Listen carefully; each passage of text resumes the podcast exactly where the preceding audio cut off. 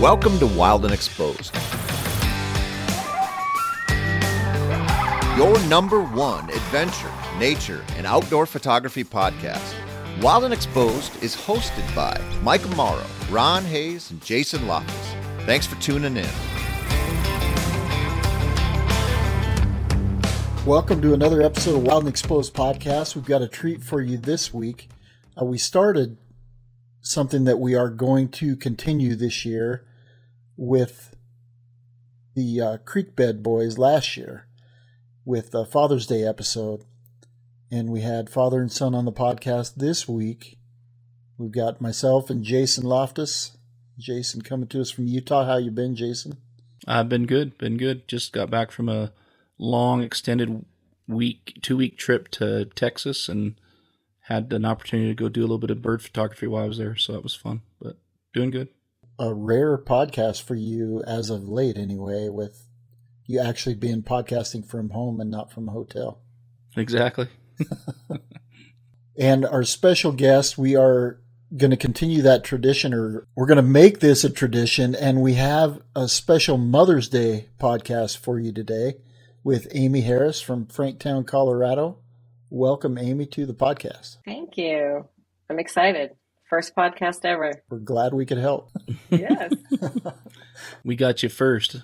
So Amy, if you don't know, is the female photographer that you will see everywhere you go. You'll be walking down a, walking down a trail somewhere, and there she is. You're walking down a trail one hundred miles further south from there, and there she is. Amy is uh, known to most of us as Adventure Amy on YouTube, on YouTube, on Instagram, sorry, and literally out all the time. And so welcome, Amy, to the podcast. And again, thanks for coming on and thanks for agreeing to be a part of this Mother's Day episode.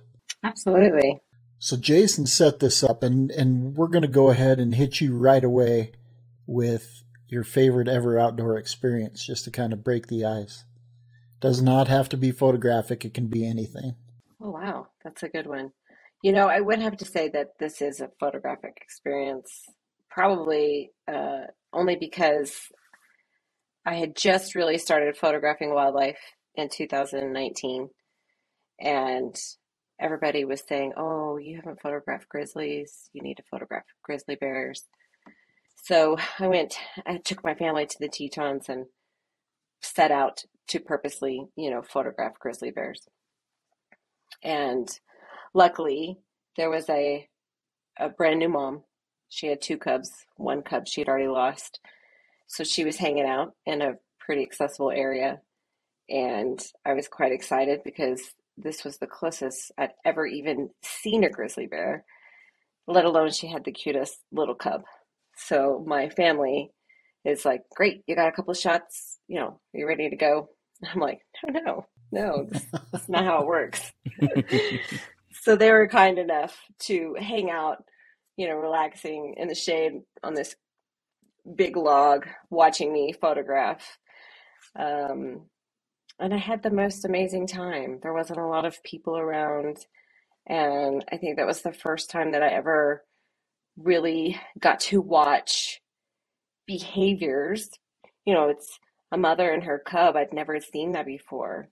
And it just sort of changed me. That was a great moment. Changed you how? Well, first of all, it totally was like, yeah, wildlife. I love it. Got to keep photographing it. I've been doing portrait photography for, well, since two thousand eleven, and was pretty burnt out doing portraits. And it was kind of in that moment that I decided, yeah, I think I prefer photographing wildlife over people. And so since then, I've just set out with the intention to locate, photograph, observe wildlife. And it's put me in scenarios that I really thought I would be in, such as setting out on my own, camping on my own, staying in hotels on my own, flying on my own. Those are things I'd never really done before. Yeah, well, I can tell you every time I've run run into you, and it doesn't matter where, it's on some random trail somewhere, you've always been on your own, just kind of doing your own thing. And that's something that I highly respect. And I also am in one hundred percent agreement with you that portrait photography doesn't hold a candle to wildlife. Plus, I think I actually capture wildlife better than I captured people. Yeah. Well, do you still do a little bit of portrait photography? Yeah, I still do. I photographed many families, which, which was great. I started with them. I might have taken their engagement photos, some wedding photos, maternity photos, newborn photos, and then I did their families every year following. So when they contact me for a portrait session, it's hard for me to say no because I've sort of journeyed with them thus far. So um, I still do that for the people that I know, the people that I photographed. I don't really take on new people unless it's a friend of a friend who really wants me to do something. But um, I did uh, quite a few senior s- s- photo sessions. Uh, my daughter's a senior this year, so she had a lot of friends who wanted me to take their photos. So I did do a lot of that. Yeah, that's fun. Yeah, seniors are fun. I think senior girls. Senior boys are like, nah, let's get this over with. But yeah, right, but senior right. boys, you only have to do like two poses. Senior girls, you got forty-seven outfits and thirteen different yeah. locations. So yeah, it could be fun. No, I'm in or post work, which is yeah. not fun. Yeah, exactly. Yeah. yeah, because those have to be perfect. The bear doesn't care. Right, but you know that's another thing I learned early on is I was trying really hard to over perfect things that didn't need to be, you know, you learn something new mm-hmm. all the time. And that was something I learned pretty early on, not to try to perfect something that didn't need to be perfected. Same with people as wildlife and, and landscape. Sometimes less is more. And I think that that's something mm-hmm. that I've been mentoring a few people. And that is one of the common themes is people find a new tool and then just way overuse it. And you can watch online every time Lightroom comes out with something. It's like, yeah, you might want to just dial that back just a little bit and and things will be great. But so the portrait world, how did that translate for you? I mean, obviously you knew how to run a camera, of course, but what were the easiest transitions? I had gotten my degree in bachelor, uh, my bachelor's in speech, lang- speech language and hearing sciences. And I worked in the schools and I really was very dissatisfied with that job. And uh, there was some people there who were doing portraits for like the kindergartners, or they would do it like for the fifth grade continuation. And I had always loved photography, taken pictures of just about anything and everything. And I thought, well, maybe I could do pictures for people. Um, my kids were still young, decided to stay home with them. And I took probably several, like every online class you could imagine about doing, you know, portrait photography, and a couple of workshops, um, in-person workshops, learning how to operate the camera for portraits specifically, what gear to have. And then I just said, okay, I'm going to do this. And that's really just kind of how I did it. What were the carryovers, the biggest carryovers for you with wildlife? And there's going to be a with part wildlife. B to this question, well, just so you know. Right. Probably uh, lighting was one, because if you're doing, I did all outdoor natural light portrait sessions. I didn't do studio. Um, the only time I did, um, you know, that wasn't outside as if I was photographing a newborn, but I still used the home's natural light. I never used any um, flash or studio lighting. So I think um, that was important, like a great carryover, because I already understood, you know, settings for lighting and good lighting scenarios. Unfortunately, when I first started doing wildlife photography, my kids were still fairly young. And as a mom, you don't always get to go out at, you know, sunset or sunrise. Those are pretty important times in the household. And so a lot of my opportunities had to be midday opportunities. And I'd always be like, let's let it be a cloudy day, or, you know, partly cloudy day. But that was probably the biggest carryover. Um, setting up my camera was different um, than I was doing with, you know, portraits. Mm-hmm. How so? Well, I'd never used back button focus until I started doing wildlife. Um, so that was, you know, that was a big thing for me to get used to and figure out how to use. And then once I used it, I was like, why haven't I been using this all along for lots of things? Yeah, I still don't. Because I, nope, I always move the focus point, so my thumb has to stay free. Mm. And I never saw the need. I mean, I I don't think I've ever missed a shot because I didn't use back button, but I always move the focus point to, you know, try to get my composition perfect or as close to perfect in camera as I can. So I have to keep my thumb yeah. on that joystick instead of, you know, that, that back button. Well, I I think some of it with these newer mirrorless cameras too, it, it's a little different. I, yeah, I'm like you, Amy. I used to shoot with the back button all the time on my eight fifty. And as I moved into the R five and the newer technology, I've found that I really don't need to use back button.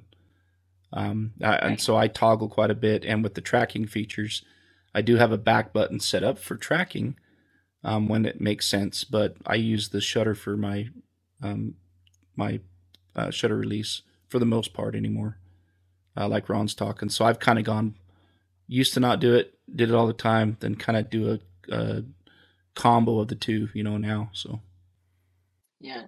And I've been, with my new R five, I've been doing a little bit of that as well. But before the R five, I was, I wasn't using it yeah, that way. That thing right. is just, right. that's just the cheat code. Yeah, it really is. Yeah, you mentioned the R five. You also just got a new toy, didn't you? I did. I got a four hundred two eight. Really? The new one? I did. Yes. So it's mm-hmm. really lightweight. And yes. That's a sweet lens. Yes. And it's yeah. nice. Was that... Was that for Mother's Day? It was not. I actually got it for Christmas. I got it for Christmas, birthday, anniversary. Oh, yeah. That makes yes. sense. It was a combo gift. But I hadn't really put it to good use until turkeys. Yeah. I've been photographing a lot of turkeys lately. So. Well, that's a good place to start. Kick it off. Break it in. Yeah, it's been good. I've been liking it. What were the biggest challenges? You know, you talked about setting your camera out differently, and I kind of interrupted you there. What were the biggest challenges Um, transitioning from portraits to wildlife?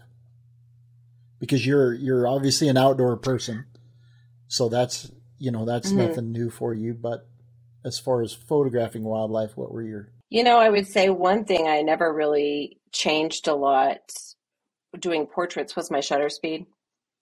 Um, I changed it on occasion, like if I had a family, you know, and I was trying to have them be more casual.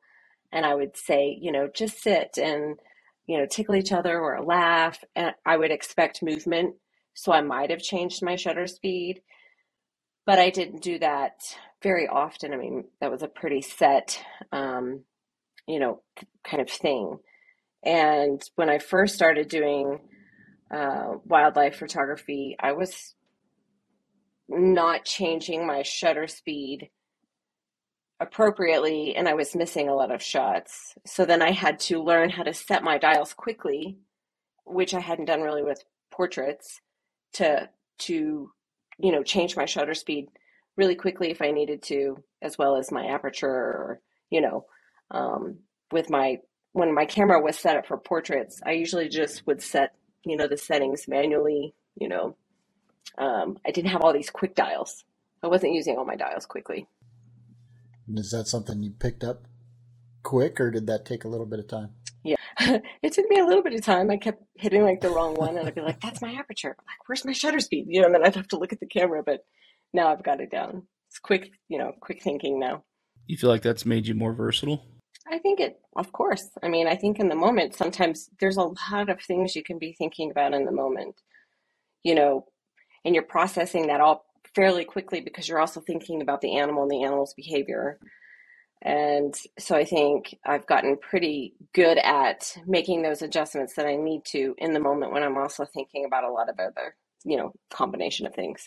Right. As you progress, you know, like I look at some of my earlier pictures, which I just recently did when I was looking through pictures of elk.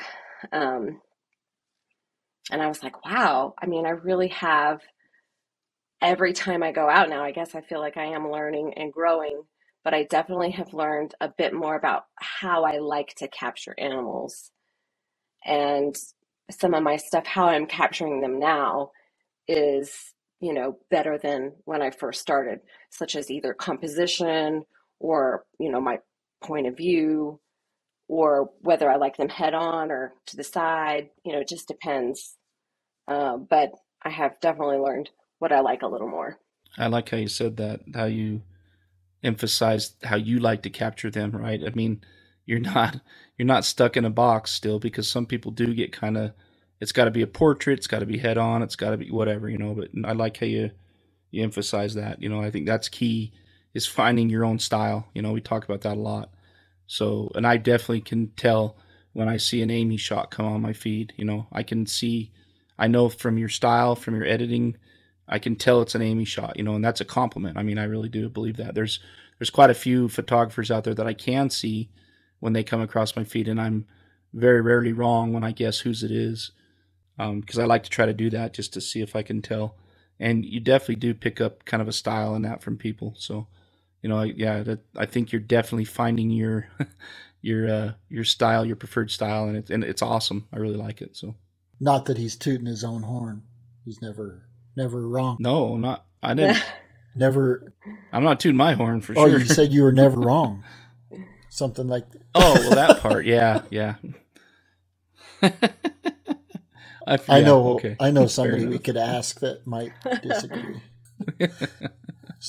Right. So, Amy, with this being the the Mother's Day episode, what are some challenges? I mean, you talked about the the timing, the time of day, that kind of thing. What are some other challenges being a mom mm-hmm. and getting out as much as you do? Yeah, I uh, I think I'd love to. It's funny that you say that you run into me, you know, on a trail, or I'm always out. Jason lives in Utah, and yet I always run into him mm. in Colorado, sometimes in Wyoming, you know. Uh, I think it would be nice if I, you know, sometimes it seems easy for the husband to just say, I'm going here this weekend, you know, I'll be gone three days. It's it either it's self-imposed or it just is in my nature. It's not as easy for me to say, well, I'm going to be gone for four days photographing here, you know. Um, it's getting easier though, because my kids are older, but uh, it's still, there are still things that I think as a mother that I need to do. I need to make sure that I've prepared meals, or that I've made sure everything is in line, and everybody, you know, we all know if there's something that they need to take care of, or, you know, I feel like I have all these things to do for everyone else before I can go somewhere.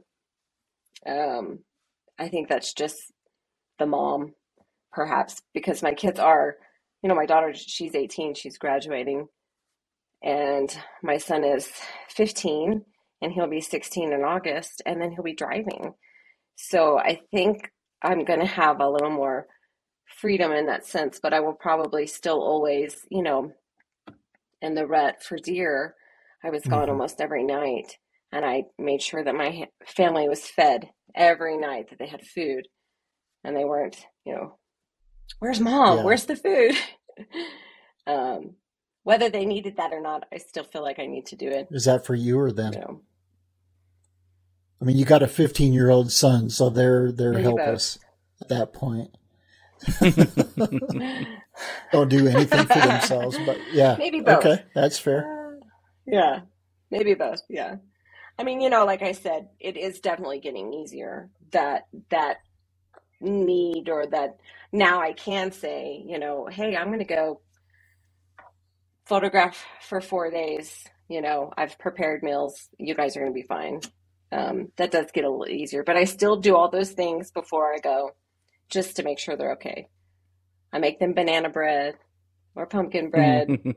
So I have to have some sweets, something good to yeah. eat while I'm gone. See, that that hits a little bit close to home for a dad, because your biggest concern as a dad going on a four-day photography trip is, do I have everything? Do I have all the batteries charged? Do I have all my memory cards formatted?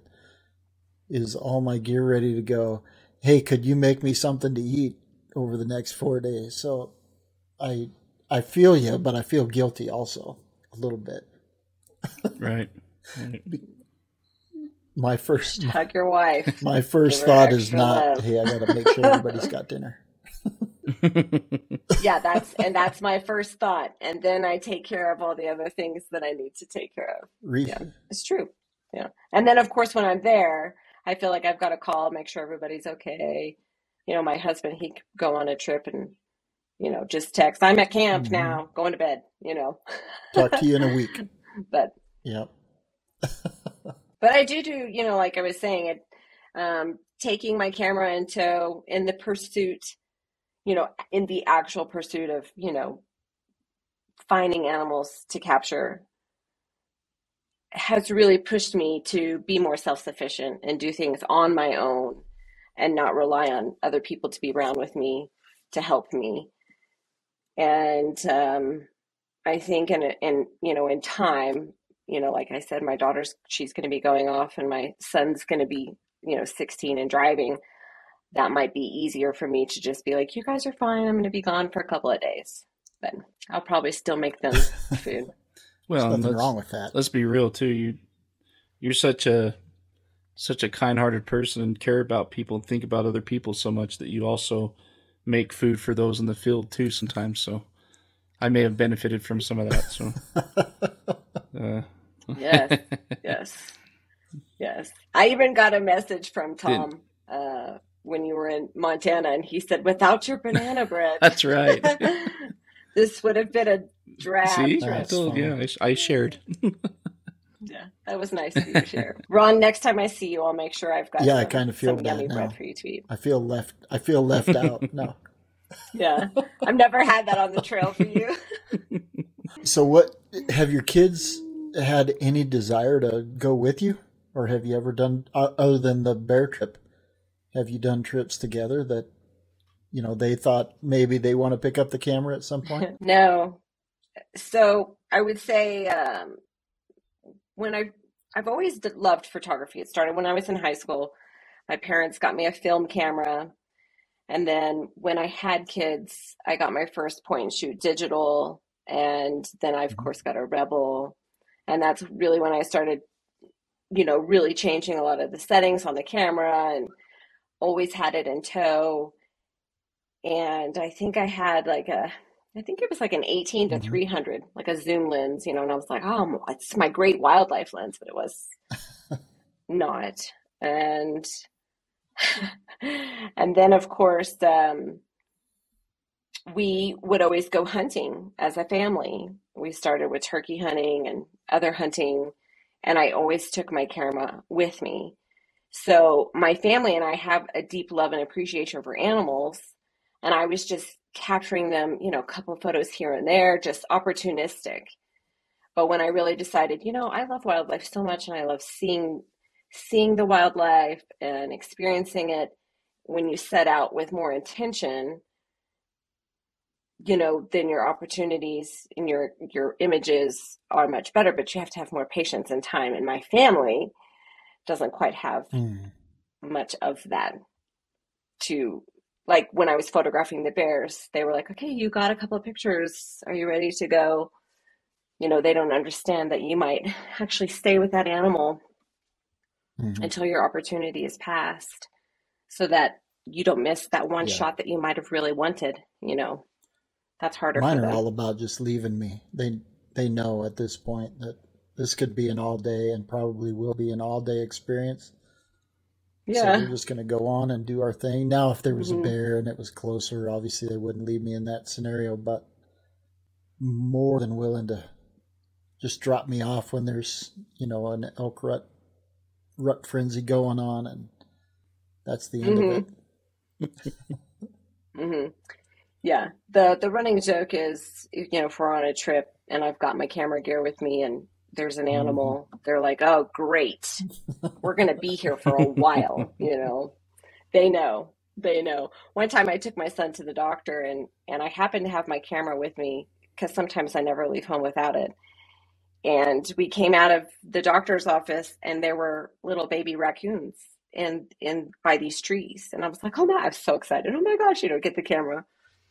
And, you know, thirty-five minutes later, my, my son was like, Mom, like, how long are we going to be here? I've been at the doctor for an hour, and you've been doing this for at least half an hour, and I'm starving. So I was like, just a couple more shots. And he was like, yeah. you said that ten minutes ago, you know, so they know, but their patience level for it is, yeah. I don't think that they would, they would probably mm-hmm. sit all day in a, in a blind to go hunting, yeah. but not to photograph. So we'll yeah, see. My son, he, he'll hang with me and he does a good job, but the rest of them are, it's, it's no bueno. It's not going to happen. Yeah. Yeah. Jason's, Jason's yep. son has hung out with him a good stretch too. Yeah. Yeah. yeah he's, he was know. my buddy there for a while. He still is obviously, but he doesn't get out as much on the photography trips. But, uh, yeah, my wife's very much like Ron's. She used to go with me all the time when I first started. Um, I think it was a novel thing for her. She got to like to see the animals, especially bears. And, uh, it, it only took a couple trips and she was like, yeah, I'm good. You go ahead and have fun.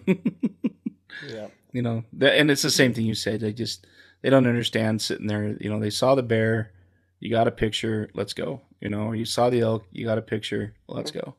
And once they learn that that's not how it works, they're like, okay, yeah. So that's okay though. I'm going to, I'm going to ask another hard question and we'll hope that not a lot of your portrait clients are listening to the podcast. Well, I hope that they are, but in, in asking for an honest answer to this question, do you find that uh, it's easier to be patient with animals than it is with people? Yes. And sadly, um, sadly, I think that just comes from, I almost truly feel like every wildlife experience is really special. And what a blessing it is to even have those opportunities. Many people go their whole lives and never see, you know, sometimes an owlet. They've never seen a baby owl. Um, you know, there's many things that people don't have the opportunity to see. So generally, even if I've seen, you know, deer or elk hundreds of times, that in that moment, it feels like such a rare, beautiful, never to happen again moment that I'm very um, excited and mesmerized in that time. With portraits, I guess it's like, hey, you know, conversating usually throughout mm-hmm. the portrait session is more enjoyable than posing and moving yeah. the people around, you know. I don't know. Yeah. yeah. Wildlife I, is just more exciting. You know, I think like most of us, I would rather photograph wildlife on my own, but there are times, you know, that I've had with both of you where it's nice to have somebody to talk to in between those moments, you know, in between those never to happen again moments that you discussed, because I, I think you're absolutely correct. I always tell people I I love to see what happens when no one's there. So I just sit down, hunker down, and, mm-hmm. and just let it take place and watch it happen. Sometimes take a picture. I enjoy photographing alone. And I think photographing alone has taught me more about myself, especially about patience. Um mm-hmm. and or maybe anticipation. Sometimes they get too excited and too impatient and I miscalculate, you know. Now I've kind of learned to like maybe study the animals a little more so that I can maybe go where they're going, or, you know, I don't always get it right, but um, it's taught me a little bit more about watching them and observing them, and definitely with patience. But I feel like also photographing with people is really great because you you're sharing a common like and love with these people and you can chat about it.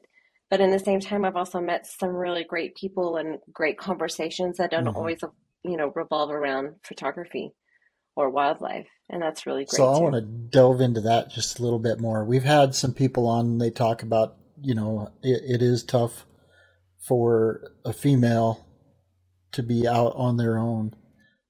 How do you, how do you feel? Have you, and I am totally putting you on the spot on this, so feel free to shut it down and we'll delete it. But how do you feel being in the field by yourself? Do you, do you feel safe? Have you ever not felt safe?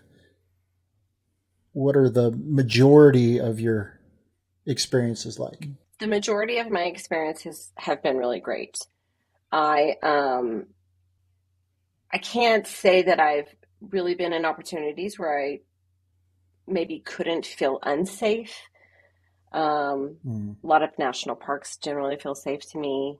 Um, even, you know, once I was hiking in a new place I had never been, all alone, not a lot of people around. And I crossed a couple of, they were all males on the trail. Mm-hmm. And, you know, thoughts cross your mind, you know, like, I'm all alone, out on nowhere, you know, but I've never felt unsafe. I think the only thing that's hard for a female is the, the use of a bathroom.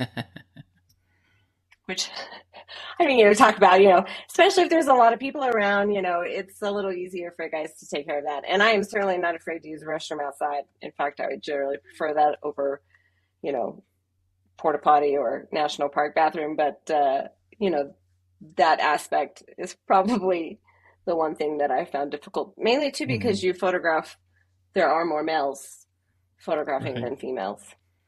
So have you, have you ever not felt welcomed? Or, you know, as, you know, as a female photographer, so to speak, quote unquote, have you ever had that be an issue, or have you felt like you, how's that been for you? I think there's only, uh, I think there's only been a few times when I maybe felt like that. Um, it was never really anything intentionally said. It's just, uh, it was more of an attitude. So I don't know if that was something I perceived or took that way. Maybe it was unintentional on that um, on that person's part, but um, I haven't experienced that a, you know, a whole lot, actually. It's good to hear. We've heard some different differing stories on that for sure. So yeah, and I th- that was a good question. Yeah, I think in fact, the first time somebody, you know, came up to me, Jason, oh, you were with me, and yeah. they'd asked me. Yeah, I think they actually. Know, Are you Adventure Amy? Yeah, that's where you got a couple of extra names like Awesome Amy and some other ones, right? So yeah. Yeah. And it happened to be a guy, and um, you know, and it, he he equally gave me respect as a photographer. So absolutely. That was nice. Yeah. Well, the, yeah. It's just something that I'm curious about, because I I guess, and it, Mike's going to hate me for this because I'm thinking too much before I talk, but I think it probably depends a little bit on where people are. I think in the West, I, I don't want to say that there's no bad eggs, but in the in the Mountain West, I think that for the most part, people are respectful.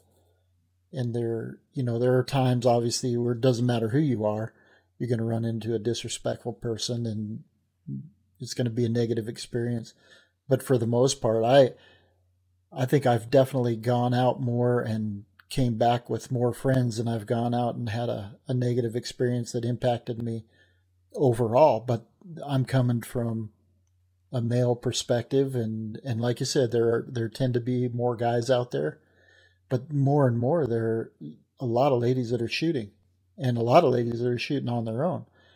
And so I, you know, I think that if, if all experiences were negative, that wouldn't necessarily be the case. And so I thought that there there probably was some positive, um, or the majority of experiences that you had were, were positive, and and that's what kind of kept you going.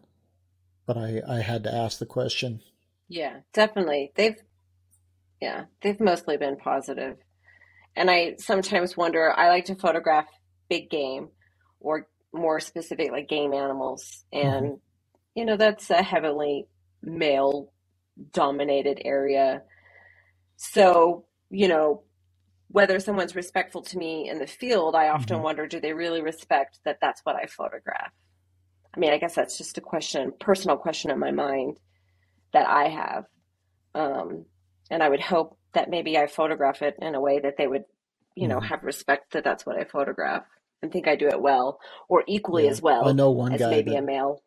Might do definitely it. For sure does. Uh, we all know Lee Winicky.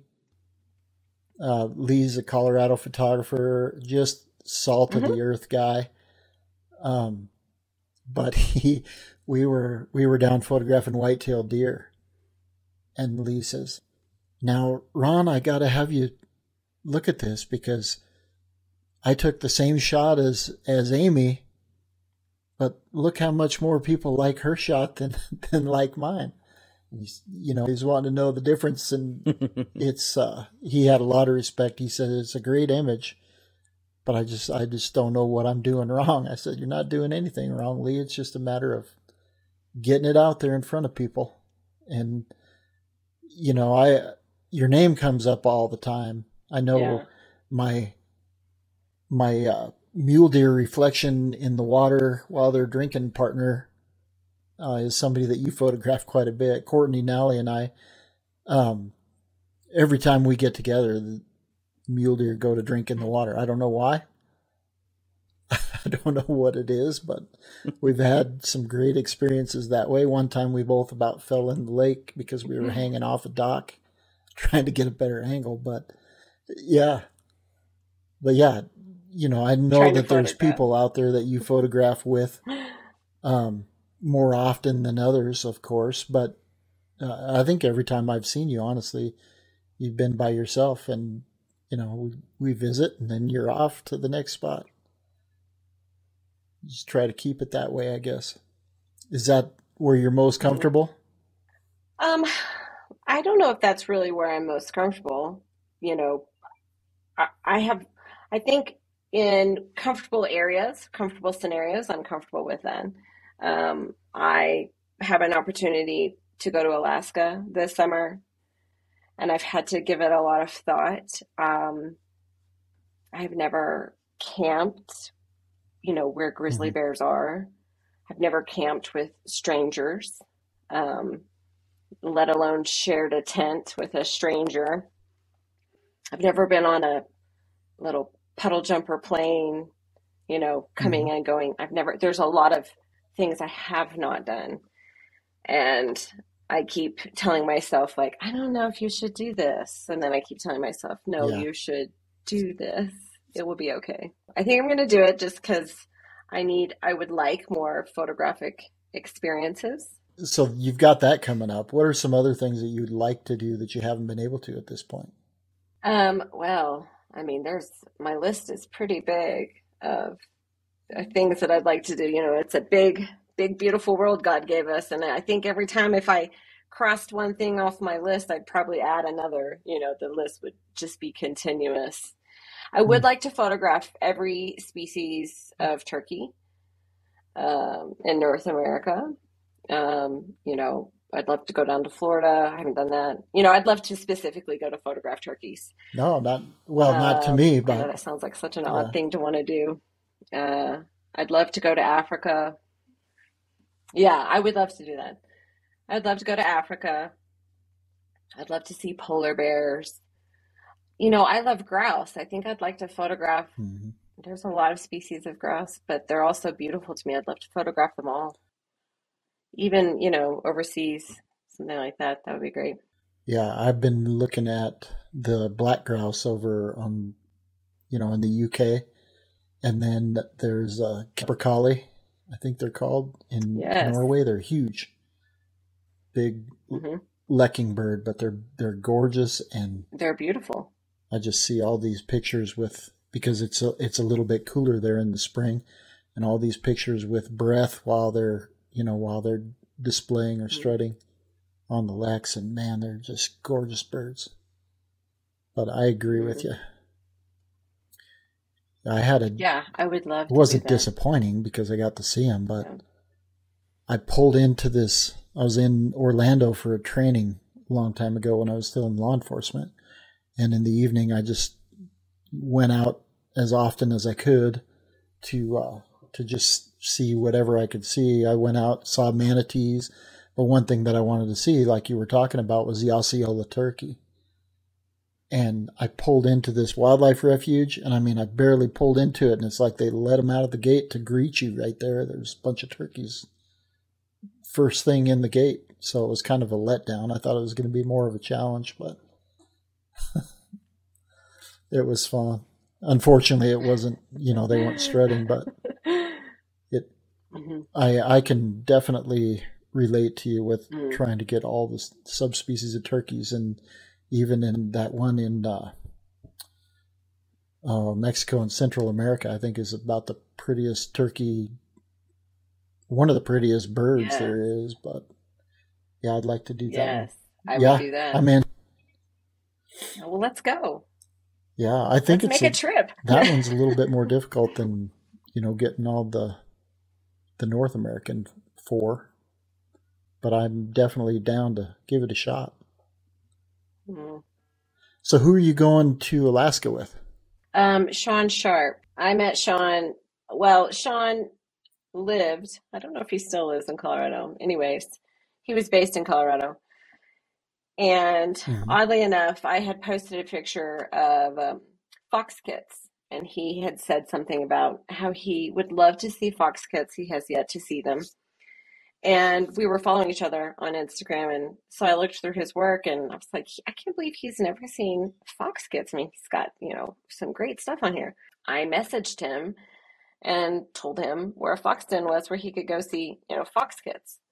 He never made it over there. But then I ended up in the Tetons with a group of people and I met him. And I said, oh, we follow each other on Instagram. I messaged you about fox kits. And he was like, oh, wow, that's, people don't usually do that. That was so nice of you. Anyways, so we've just kind of, you know, if he posts a picture here and there and I comment or whatever, and I always tell him, like, one of these days I'm going to go on a bear tour with you because I really want to do it. He does, you know, tours Africa, Alaska. And he messaged me a while back and said he had a special tour and he thinks that I would really enjoy it and I should come. And so Um, I said, you know what? I have this nice new lens. I should really put it to work. That would do. That would be great. Except that might be too too long up there. Yeah, I know. I talked about it. Actually, I told can, my husband, you know, I think I yeah. need a seventy to two hundred. I think I need that. That's the next purchase. So, yeah. But up there, it doesn't really matter because the background's almost as spectacular as the wildlife. So, well, and the daylight hours are long. A little bit more depth of field. Yeah, so exactly. It's, you know, the sunlight and the light's a little different. You don't have to worry about it. Yep. Maybe Jason will just let me borrow his. That that's a possibility. You probably would. Yeah. That's a strong possibility. Although you, although you might need that for your own personal trip. When are you leaving? When's your uh, bear trip? Uh, Not to get too. Yeah, it's like the end of July. End of July, first yeah. Part of August. Oh, it might work. I'm back on the twenty-fifth of July, so hit him up. If, it yeah. might be worn out by the time he gets back. Right. Yeah. It'll be put to good use. So it will be fishing bears for sure then. Yes. Yes. That's awesome. Yes. I'm excited. Yeah, you should be. Yeah, that's the, that's what I've never done. I've not made it up there for fishing bears yet, and I really, really, really, really yeah. want to. So I'm hoping this summer. I'm doing that, and and then again, um, I'll, I I generally don't get a lot of time in the summer to photograph velvet for moose or for elk, and I'm hoping I'm hoping that I can get a few more days of that. Last year there were some shots, of course, in my mind that I really, really wanted to achieve, and it just didn't come to fruition. So, you know, I always say there's next year. So hopefully maybe some of those shots can pan out. Mm-hmm. Um, but next on the, I'm doing turkeys now. And then next I'm really going to put in a lot of time for uh, dusky grouse when they're strutting. Um, I like to see them with their tails up and their red and their throat. Um, I think they're beautiful birds. Do you have a lot of them down there? Not, I have to travel at least an hour to get to where I know some are. Mm-hmm. Um, you would think there would be, I mean, I live in an area, I would think there should be more, but there's really, it's hit or miss. And there is an hour that's, this drive is about an hour and it does have fairly regular sightings mm-hmm. without me having to travel, you know, maybe more than that. Yeah. But really this winter too, or this spring, I would love to get ptarmigan and they're white. Um, that's one, that's one, uh, Peter Itzmar. Oh my gosh. Mm-hmm. He always gets the most amazing. Yeah. He's had some amazing images. Shots here so good. Yeah. Yes. I, I always love his images are so, so good. And so I always tell myself, oh, I want to go see them. I want to do that. I want to get something like that, you know? Um, so who knows? Maybe I'll message him and be like, hey, do you need a partner? Yeah, I know where some. Do you need somebody to go help? I know where some Fox, Fox yeah. kits are if you want to trade, yeah, right? Exactly. Right, exactly. Yeah. When we were in Yellowstone earlier this, well, it was this winter, uh, Peter and his wife came over to the house we had rented and had dinner with us. It was great to visit with them and, and then see what he got on that trip. And then, of course, after that, he's he's a pretty active photographer as well. Yeah, does great work. He's always his. I love his work. He has beautiful work, and I love some of his artistic. Mm-hmm. That's another thing I was telling myself the other day. If I'm in an opportunity, you know, like maybe when it's just me and I can practice using different artistic techniques. Sometimes when I'm photographing, for example, elk, I don't. In the moment, I'm thinking like, okay, it's, you know, he's here, he's bugling, I've got to capture this. And I don't slow down and say, you know, try this or mm-hmm. try something different with this bird, or because I get wrapped up in the moment. But I think I would really like to tell myself or train myself, okay, try a different technique or photo style, or something more artistic. Do step outside your comfort zone. He has some, you know, like some of his shots, I'm just like, oh, that's wonderful. Mm-hmm. I should do that more often. I should try that. You know? Yeah, that's the challenge, though, not getting wrapped up in the moment and thinking outside the box. Oh, and I do that a lot. I really do that a lot. And it's so funny because, you know, I love turkeys. I see turkeys all the time. I live in an area where there's turkeys all the time. And yet I still get so excited. You know, I was so excited in the moment that I was literally like breathing heavy and I'm like, oh, you know, yeah. First couple of stress of the season though, maybe I'm, maybe I, you know, maybe I'll be like better the next couple of times I go out. But um, I guess if you're not that excited, then yeah, it's, why do it? Maybe you're, it's not, yeah. Amy, that's something I've tried to do more of too. And I think one, one thing I found that helps um, is really trying to have those shots and those ideas in your head before you go out, um, you know, with the goal of capturing those moments while you're out there. So when you have that turkey there and he's slowly walking across the field strutting or whatever, you can slow your shutter speed down or whatever it is that you're trying to accomplish, right? And just be more intentional about it. If I don't do that, if I don't have those shots in my head, then I end up with the traditional, the same old stuff I've always done, just because that's where my mind's at, you know? So anyways, just some food for thought. Mm. Uh, I found that to be very helpful for me, but yeah. Yeah, that's great. And I think sometimes I've had shots like that in my mind and then, and then I, you know, the turkey's gone or whatever, or whatever it was in that moment. And I'll say, ah, what, what were you doing? Yeah. You forgot to try that. You didn't even, you didn't even give it a go, you know, right. Next time. No. Have you been doing any video with your yeah. R five? I have been doing video. Now, listen, I am not, some people are really great at video. Okay. Uh, Darren, he's fantastic at video. Mm-hmm. I mean, every video he puts up, I'm always like, oh, he's so good at that. I am not.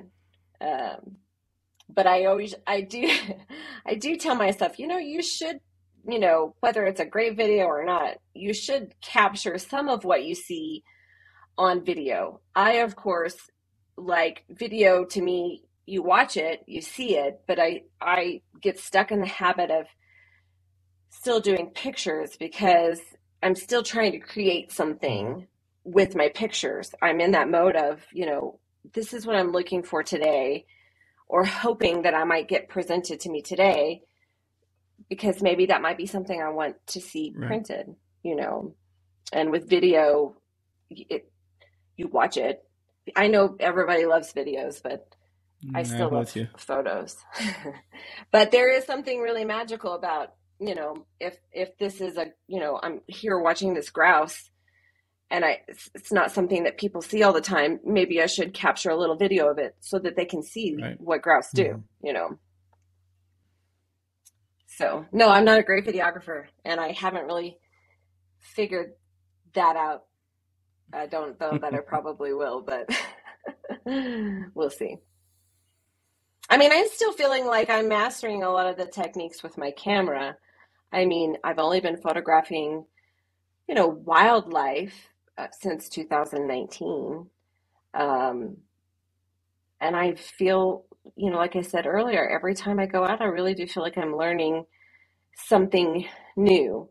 And in fact, I really wouldn't buy new gear until I felt like I was worthy of purchasing new gear. That being said, I think to myself, like, wow, new gear really does make a difference. But I wanted to make sure that I at least had some skill set uh, before I spent money on yeah. equipment. And then when I felt like I had, you know, maybe had that, then I went ahead and, you know, bought better equipment. And then I asked my friends, you know, hey, what is it that you think I can improve upon? And then they tell me, oh, well, I don't know if we want to answer that. But then they give me great feedback, and it's helpful. It's always good to have friends that will give you good feedback. Not everybody will. I'm always open for positive, good feedback. I mean, you know, in a critiquing manner. Yeah, exactly. Um, this is what you could do differently, you know. And this is the, a yes. Mother's Day episode, so don't ask your mom because she loves everything that you do. Yeah.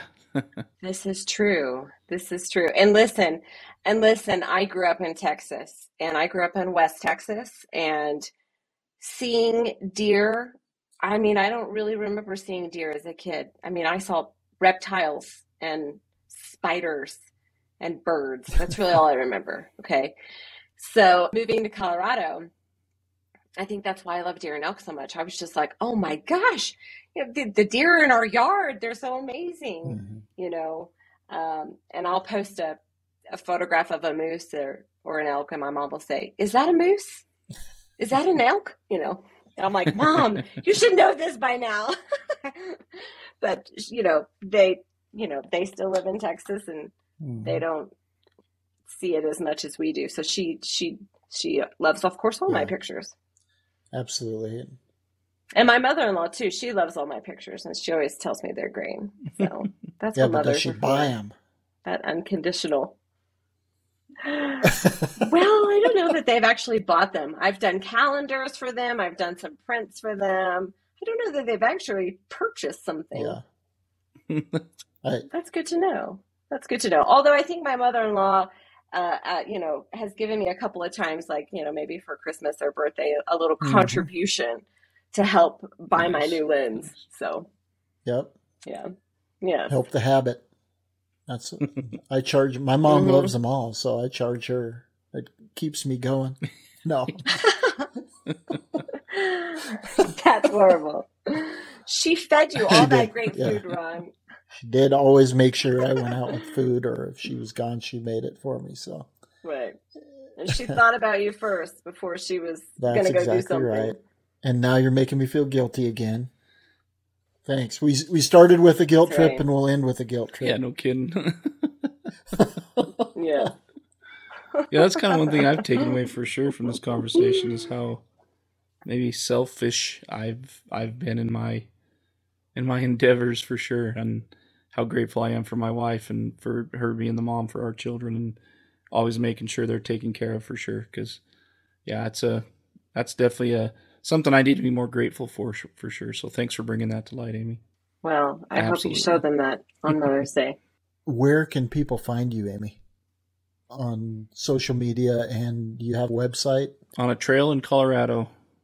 On it, well, any am, trail in Colorado. Yes, you can find me on a trail in Colorado. Right now, you can find me uh, trying to, you know, get the turkeys to, you know, turkeys. I love what I love about turkeys is it doesn't matter, you know, they just love being the sound in the woods. So I'll give my little, you know, beep, beep, beep, and they're like, oh, you know, and I'm like, I'm such a good turkey caller. Anyways, I know I'm not, but you can find me outside yelping at some turkeys for sure. Um, really right now I'm just on Instagram. Um, I am working on a website. I do have TikTok, but I just, uh, I haven't really figured out how to really use TikTok just yet. So, but I do have TikTok. I haven't, I haven't figured out how, ha- how to have a desire to use TikTok yet, but yeah, I mean, I, I like watching p- other people's TikToks. I'm always like, oh, that was really good. But Jason, uh, I don't yeah, know that exactly. I'm the creator. Jason yet. Keeps me entertained with TikToks. So. Yes, he, me as well. Me and what's well. your uh, what's your Instagram name out there, Amy? Adventure dot Amy. It's easy. It is easy. She's always yes. on an adventure. It is easy. And I've been told that it really should have been Awesome Amy.